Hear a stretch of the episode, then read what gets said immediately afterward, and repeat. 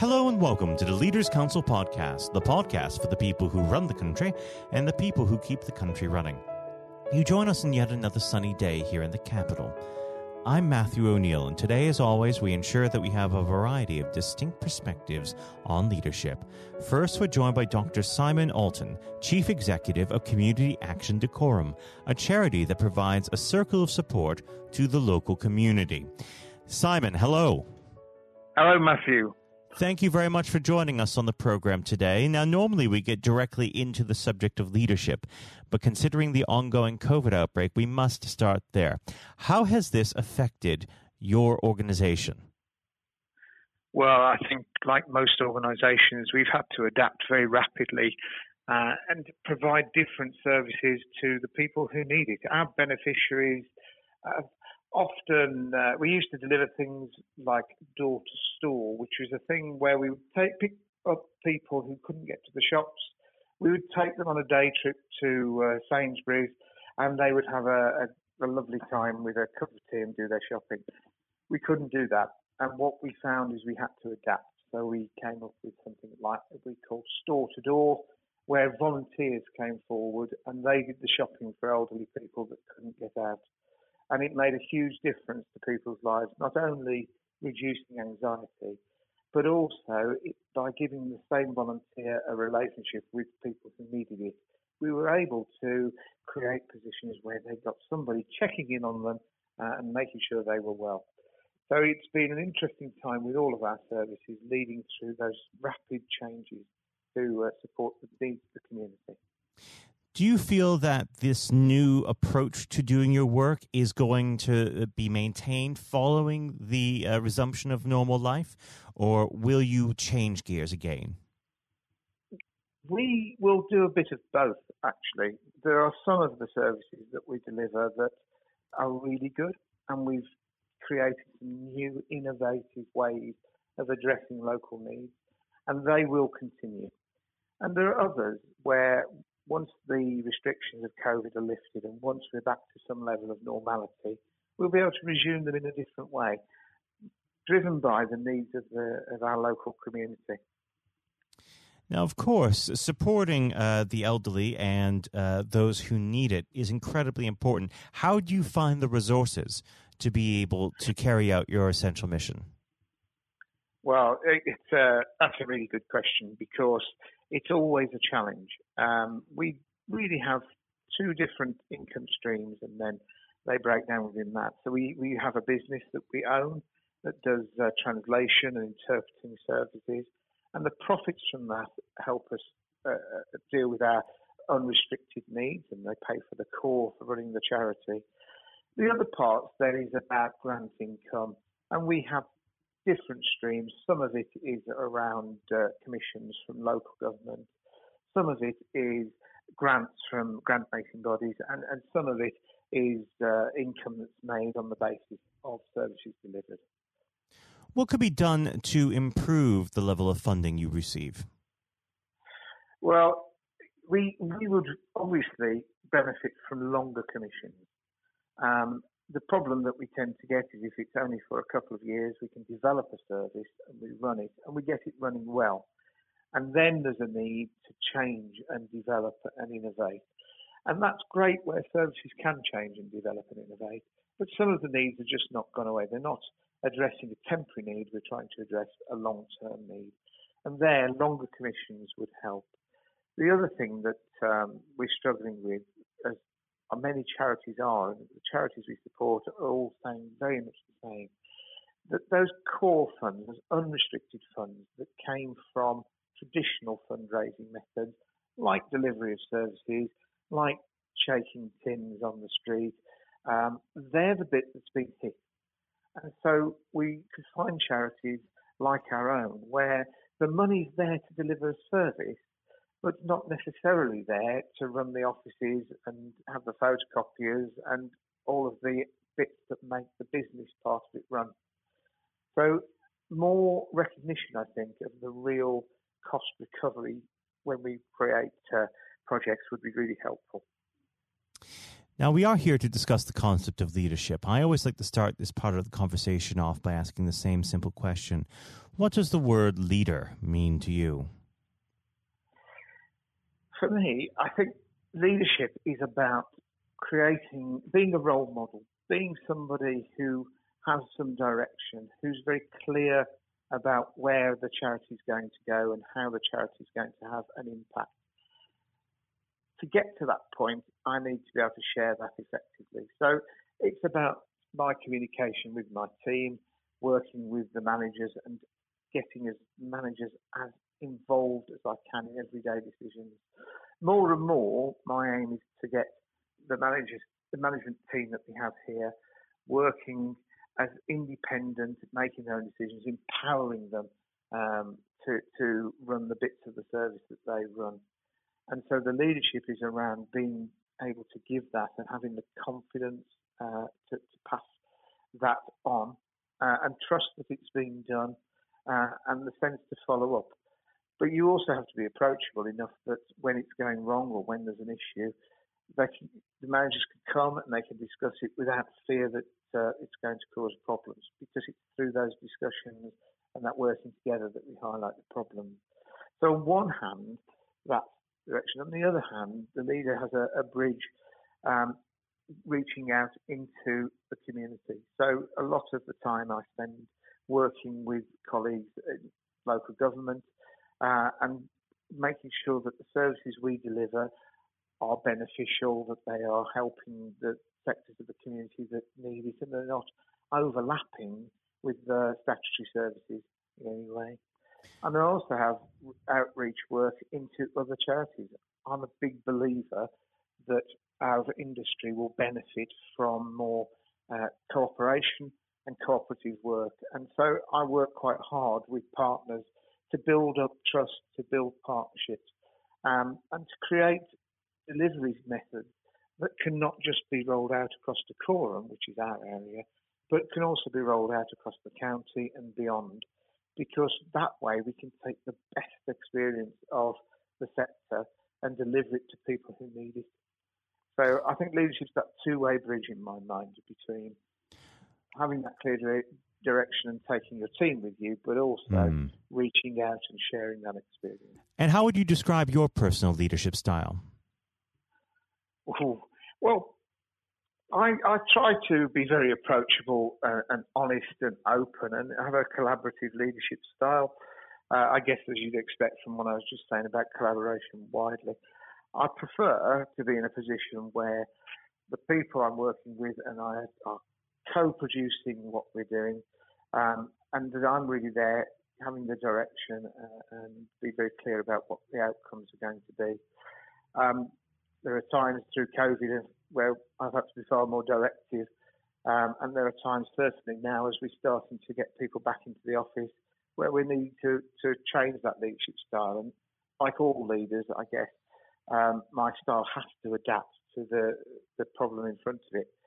Um, but most of the time, I'm most comfortable working with and through others, um, which is my always my aim. Now, of course, leadership is a learned behavior. Where would you say you derived your leadership characteristics from? Did you have a particular role model, or have you been shaped more by circumstance?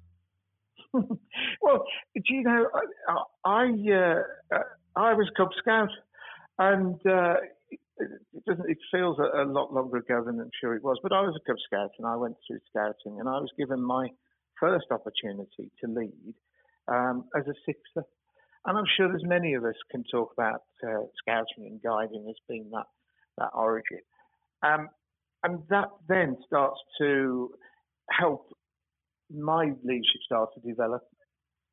Admittedly, at eight, it was uh, perhaps quite a, a simple view of leadership and a simple taking on a group and, and just helping them through something. But the same principles apply as you as you carry on. So I then moved into um, working for charities generally and have worked in charities for around 20 years now. And working in a charity, you, you work with volunteers and you lead volunteers. And so it's a very natural, um, evolved style, I think, uh, that hopefully uh, I have supplemented through some training and tried to make sense of the the things I'm doing through understanding some of the theories. And I, I like a bit of theory, so I, it helps me to understand why doing something in the way gives me the output it does. Um, but that really supplements that experience that I don't think you can ever replace. Now, unfortunately, our time together has drawn to its close. But before I let you go, what does the next 12 months have in store for Community Action Dacorum? Well, um, we've got lots and lots of people that we're supporting at the moment through the challenges of COVID. So our next 12 months are around making more and more people independent, giving them um, respectful lives, making sure that the things that they need are there, reducing anxiety. And we're also starting to work with people who um, are struggling to gain employment to help them to use volunteering, particularly as a way to improve their job chances in the future. Well, I'd like to thank you, Simon, very much for coming on the program. It's been a pleasure to have you here. And of course, we'll have to have you back at some point in the near future. But for now, Simon, thank you. Thank you. That was Dr. Simon Aulton, Chief Executive of Community Action Dacorum. And now, if you haven't heard it before, Scott Challoner's exclusive interview with Sir Geoff Hurst. And now, ladies and gentlemen, without further ado, we extend a very warm welcome to a special guest in Sir Geoff Hurst, who joins us on the programme today. Um, Sir Geoff, good morning. Uh, good morning. How are you? Very good, thank you. It certainly is a uh, wonderful uh, day for it, isn't it? It is. The weather's pretty good at the moment. I hope may it, may it last. Absolutely. Thunderstorm, it's, uh, it's lovely. It is certainly after a storm. And um, speaking of storms, actually, I'd like to start with just a hypothetical scenario. If we imagine if we fast forward two years, Sir Geoff, let's imagine it's December 2022 and it's the World Cup final and England are there. We could be playing defending champions France, we could be playing the Germans, anybody. And England are 2 0 up in the 90th minute, so victory is all but guaranteed. And Harry Kane, with a brace to his name already, is brought down in the penalty area. So he has the opportunity to make history by emulating yourself and becoming only the second ever player to score a World Cup final hat trick. Would you honestly want him to bury it, or would you prefer him to fluff his lines? I'd want him to bury it. Um, I've asked that question again. That question asked a bit. Um, I've had a good run uh, with, with, this record, and goodness me, that's nearly sixty years, I guess. If, if uh, we're looking at 2022, no, I'd want him to bury it. A, a for him, he's a fantastic player uh, tremendous goal scorer. And if anybody I'd like to um, repeat what I achieved, uh, it would be someone like Harry, who was a f- fantastic professional with, with Spurs in England. So absolutely, and I want England to do well. I mean, I I'm want England to be successful. I, am an England supporter. I'm a football supporter, and I just I really want the country to do well in in anything in, in all sports, and particularly in my sport. So I want wanting to bury it, and I'll be absolutely I will be as delighted as anybody in, in the country um, if, if he can achieve that. But, but, more importantly, that England England have achieved what we achieved all those years ago, and it's important that the team uh, do it as opposed to Harry doing it individually. Mm. And that's how I felt about my uh, my achievements about the team being successful. Whether I got two or three, in one sense, is, is uh, wouldn't say material, but it's about the team winning. It's all about the team. Mm. Exactly. Consideration of the wider team is a cornerstone of leadership, which is, of course, what the Leaders' Council is all about, recognising that and promoting that for the future. But if we sort of flash back 54 years to that moment in 1966 when you were bearing down on goal, I understand that a lot of people always ask you the question about whether you actually knew there were people on the pitch at the time, and there's quite a bit of a joke about that. But there's something else that I'm actually interested in. I understand we all know what happened. The ball nestled in the top corner. England won 4 2 and lifted the World Cup. But you've often described that as being a mishit finish sometimes before, haven't you? Yes, I think people. Um, I, have I, I, I recall exactly what's amazing. I can recall exactly what I was thinking um, at that moment. Obviously, a crucial moment in, in the game towards the end of the game.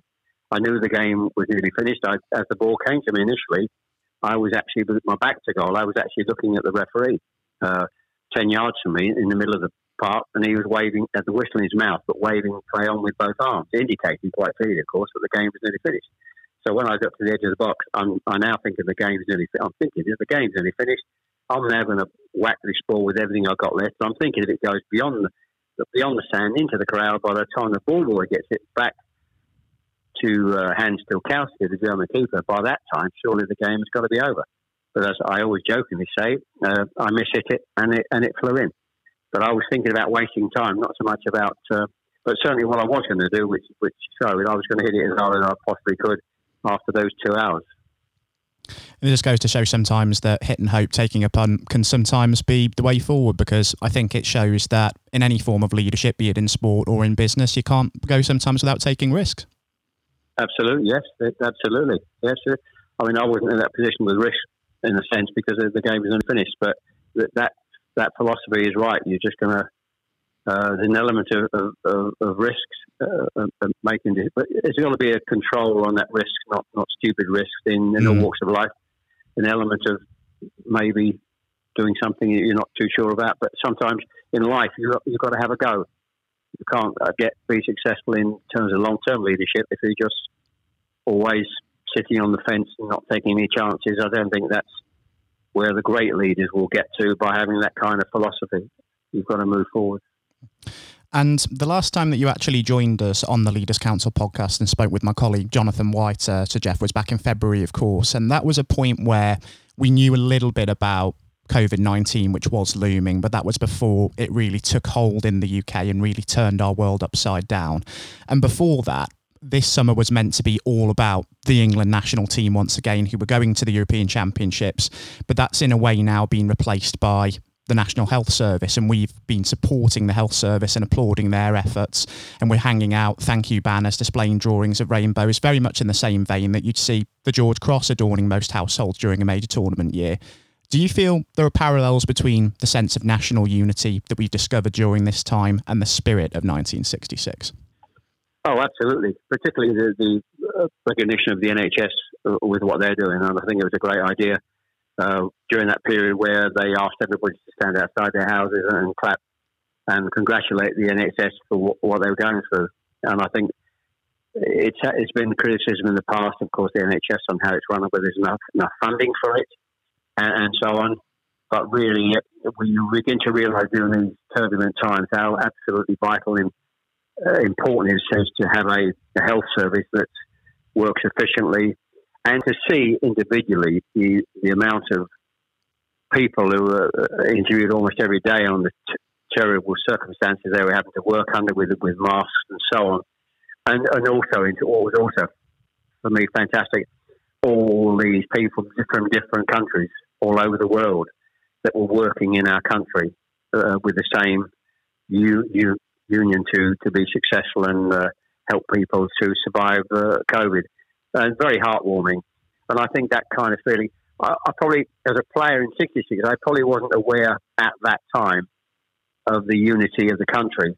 I've learned that over the years when I talk to people um, who were uh, about 66, and they will tell you what a great day it was and where they were, remembered exactly what they were doing, and the fantastic stories. So that identified then as that great unification of the country. 30 million plus viewers, the biggest view, TV viewing audience we've had. So today, um, it's certainly uh, through this pandemic, and the NHS has been absolutely magnificent, and every single person, uh, some very fantastic and heartwarming stories of how they're dealing with this unbelievably uh, difficult situation from a health perspective. Uh, fantastic. So that was really heartwarming to get out and, and cheer and clap on the balcony um, for the NHS. Fantastic. Mm, certainly inspiring what we've been seeing uh, from the uh, the front line as well. And flashing back just to 1966 again, just from a leadership point of view, um, the manager that made all of that possible and oversaw yourself and your teammates on the the road to the World Cup was, of course, Sir Alf Ramsey. What sets somebody like him or Ron Greenwood apart from other coaches? Because I understand that both men had a profound impact on you, not just as a player, but also as a person as well. Well, I think that I was very fortunate. You're talking about coincidence and the fortunate in your life to be at, at, the time when I was physically at my at my best during those those, those years. Um, born earlier or later, I wouldn't have been around uh, physically enough clever enough, uh, technically good enough to, to be a rap, to be a, a, good player. But at that time, I'm involved with arguably the greatest coach um, we've seen in this country, Harry Redknapp who's been around a long time, would still say he is, is the best coach he has worked with. And that's, just, that's 50 years having been in the business plus. And then moving on to, to having a, at national level, a great manager. Uh, uh, and the two coincided in a sense because Ron Greenwood always always said that and felt that he, as a as a, a coach of a League One club uh, or Premier League as it is today, it's it's important you prepare the and teach and coach the players to be to prepare to be playing in the best company, playing for England. And so he prepared us to be playing for England. And then Alf Ramsey knew the players to pick. Um, discipline was his big skill, making sure those players were disciplined uh, in the right formation. Uh, so the two combined, moving from one to the other, uh, how, how can you possibly be as, as fortunate um, as, as, I was? It was just uh, amazing. So I think Ron was. I think there are two different aspects of football in terms of leadership. You've got a you've got a, a coach who's a team coach who's a teacher effectively, then you've got the other kind of character who's, who's a manager who manages people, may not be quite so good technically on the coaching aspects, but by that stage, Ron Greenwood passing a coach person to Alf, who then managed from a discipline point of view, because you're managing people from the whole country. You're not just managing a club, you're managing people, uh, different characters, and um, all over the, country is, is slightly more demanding job in that respect. So you've got to hone that lot of all over, different characters, strengths, players, into a unit to play for uh, to represent England. So Alf Ramsey was, was very good at that. His discipline was, was fantastic. So the com- combination of the two, uh, you can say I can't be as I'm so blessed to be as fortunate as I was to come across these two fantastic uh, uh people in my life, in my in my football life. And I suppose for every Sir Alf Ramsey and Ron Greenwood um, as well that you have worked with, there are also coaches out there that one might work with that perhaps might not get the best out of players during their, um, of course, their peak.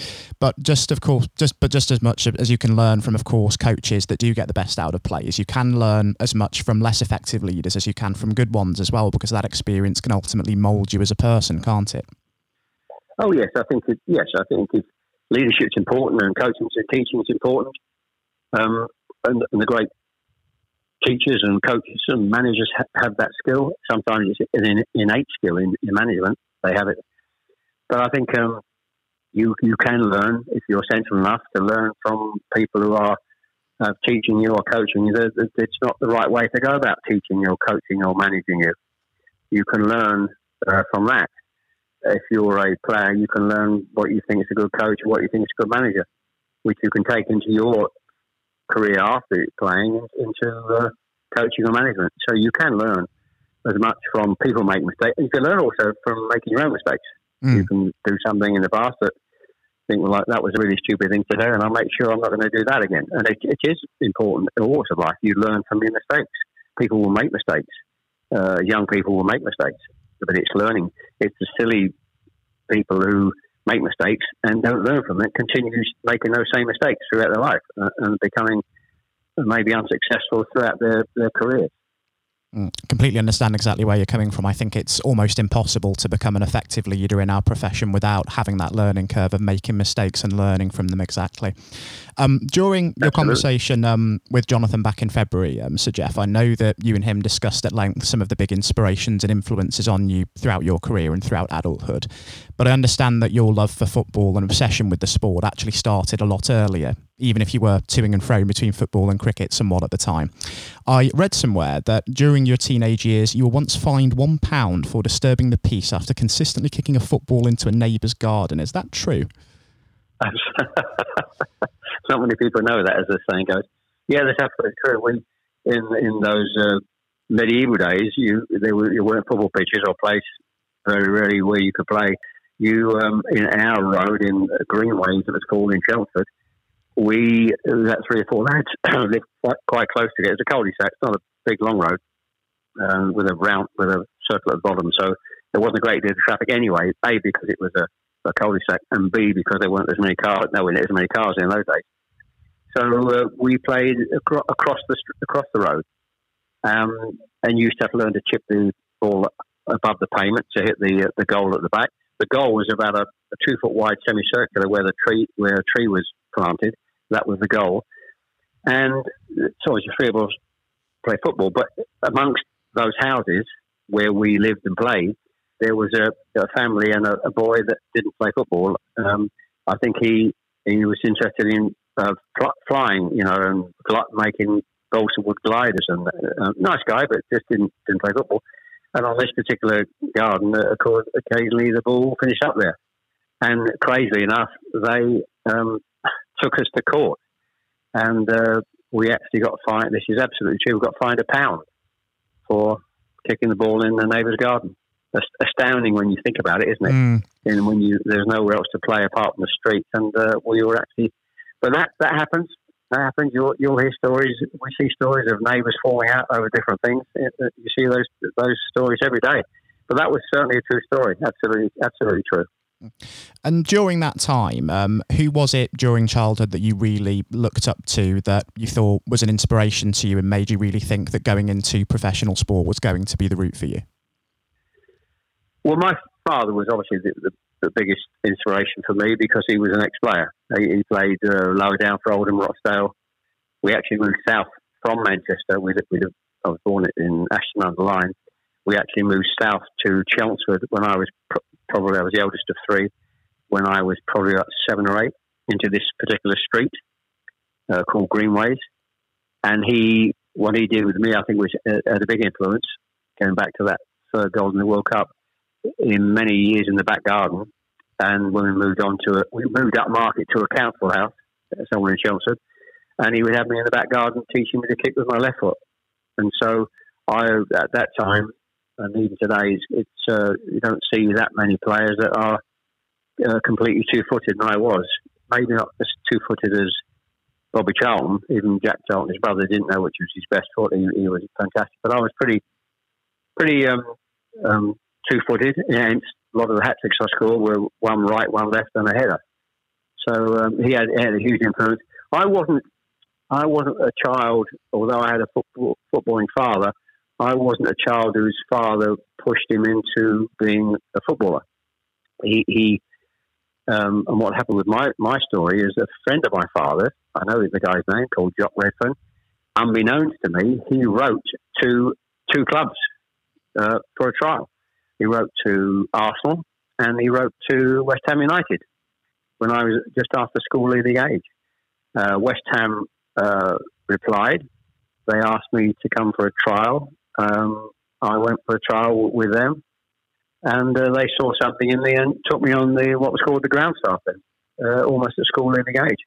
And uh, so I wasn't necessarily thinking I've got to go into football. It's just that that's how it, how it happened. Uh, although I enjoyed football and I was pretty reasonably good, there was no big focus on me uh, as a great schoolboy player. Nobody was scouting me or, uh, you know, writing to my parents saying, come and have a trial at this club or that club.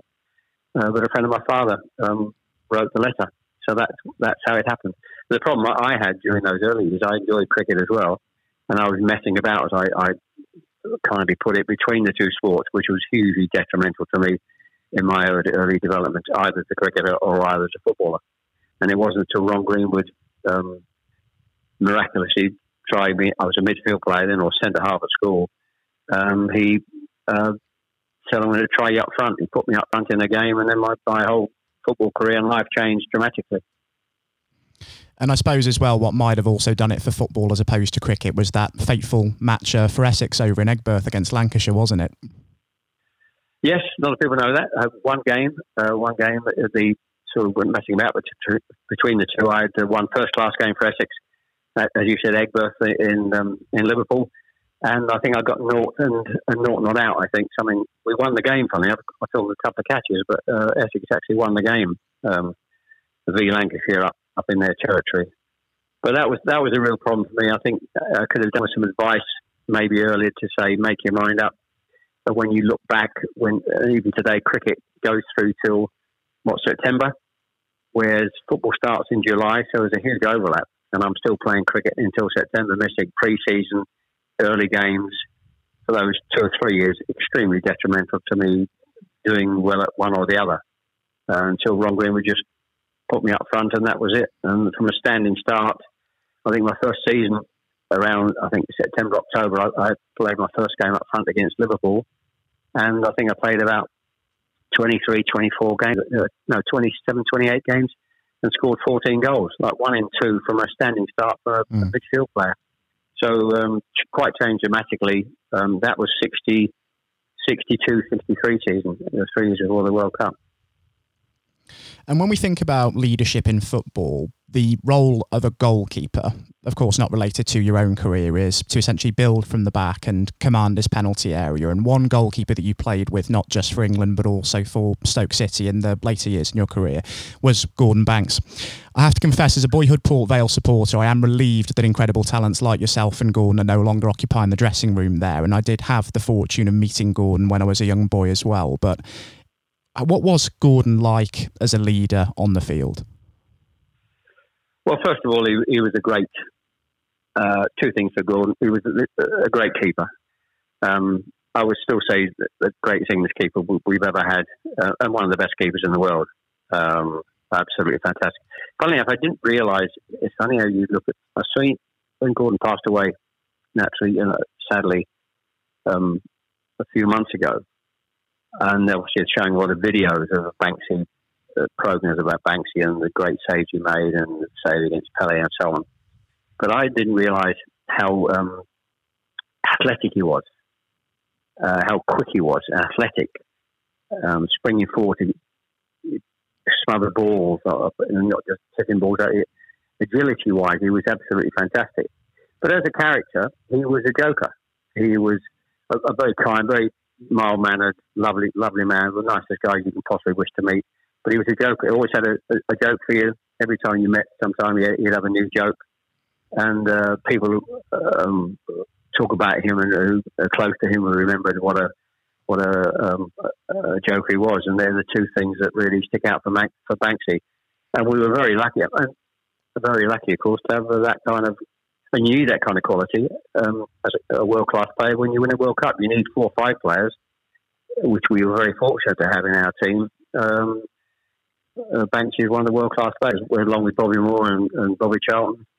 Uh, Jimmy Greaves who didn't play was a world class player in, put in the squad, and Ray Wilson, our left back, I'd always argue was a world class player. So you need that kind of quality initially if you're going to be successful in winning a World Cup.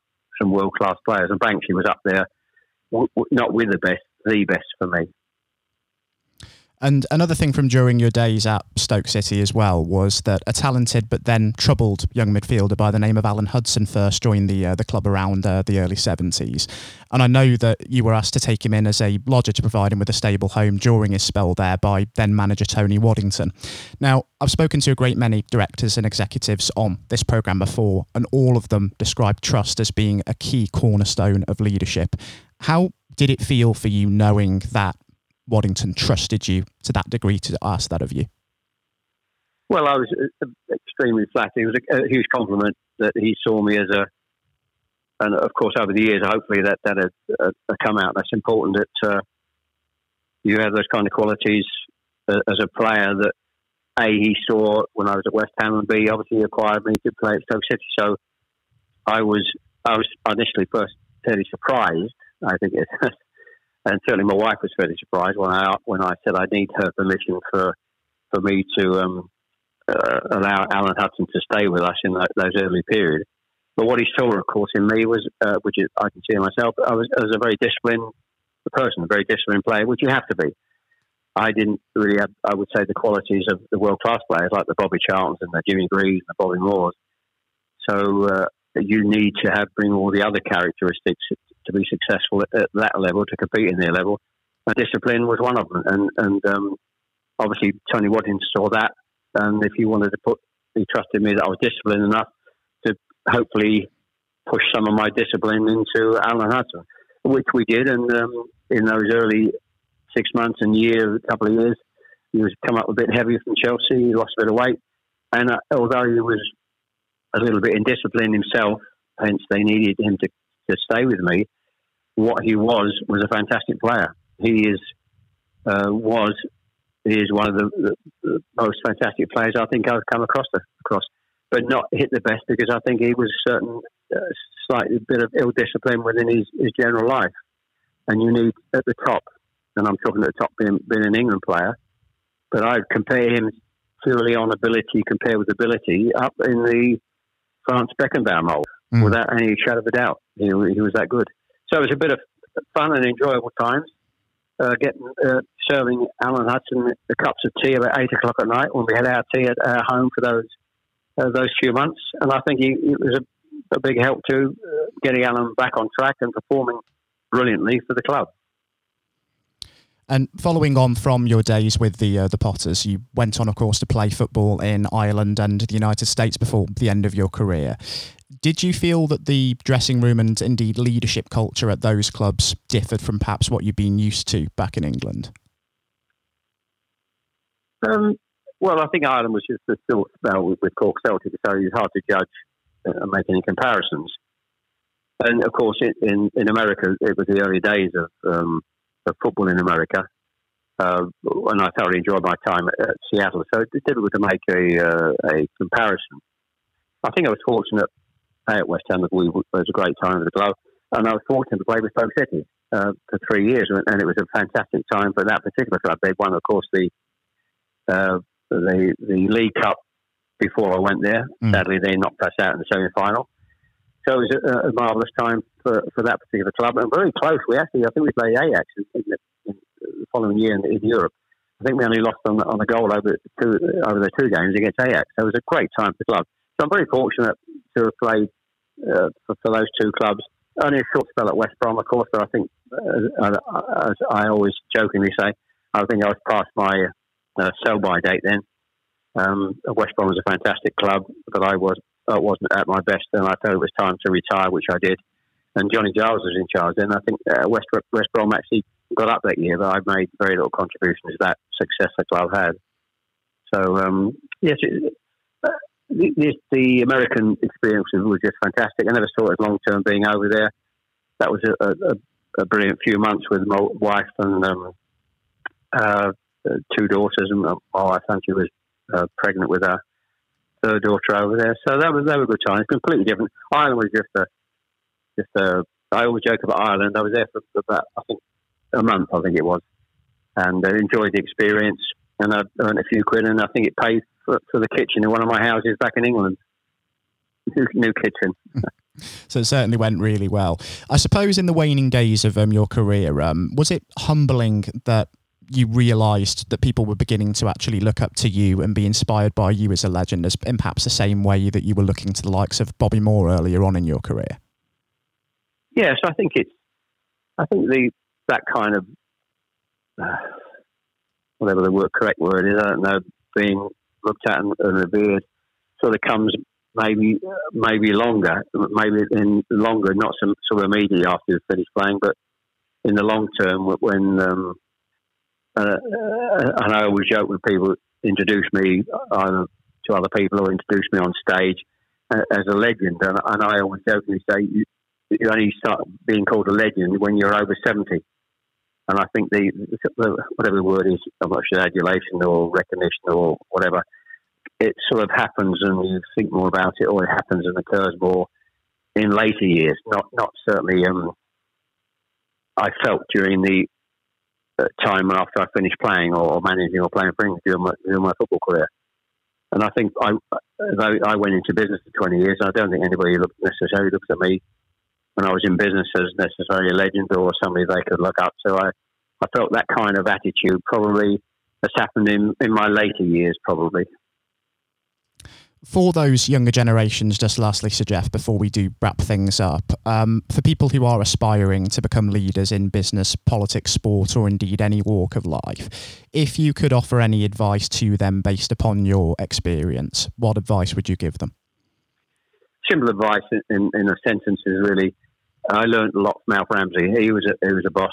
I think a boss sometimes has, have natural characteristics. You can learn about management on management courses but there's certain characteristics when the successful bosses is, is within them to start with. But one of the things I learned from Alf Ramsey, I've taken into my, my business life and even my uh, talking to my family life if they're involved in business, is when you're managing people, you manage them as a group. Anybody that doesn't want to be part of that group, you find is, is, is backing against what you want to achieve as a boss, you move them out. And I think that's the simple one of the most simple uh, lessons I learned during the Alf Ramsey period. Even some of the great players I felt should have been in the squad, possibly at, at the time, without mentioning names. Um, and you hear stories about this player not, you know, completely complying with everything, and they're, they're left out, or they're not even in the squad. And I felt that was, and even some with great ability, I, I think probably didn't make it. And I think a lot of it stems down to they didn't want to be, they wanted to be, you know, a lone champion, successful person, didn't want to be part of, of the group. So that, that for me is the, the key message, the single key message I would pass on to anybody who wants to manage a group of people in any walk of life. Mm, ties in very nicely with a quote from one Nelson Mandela, in fact, that surround yourself with people who are better than you are in some ways. And I think that is incredibly sound advice indeed. Yes, it is. Very good. Good advice, yes. So, Geoff, thank you ever so much for joining us on the uh, the program this morning. It's been an absolute pleasure having you with us to discuss your life, career, and leadership. And it would be a pleasure to welcome you back on the program in future to discuss further. Pleasure. Thank you. Enjoy, enjoy being part of the program. Thank you. Likewise. Thank you ever so much for your time again. This has been the Leaders Council podcast. Thank you for celebrating excellence in leadership with us. I have been your host, Matthew O'Neill. Until next time, goodbye. Thank you for listening to our podcast. The views expressed within the podcast do not reflect the views of the Leaders Council of Great Britain and Northern Ireland, its parent company, or subsidiaries, members of staff, other guests, or any other person therein associated.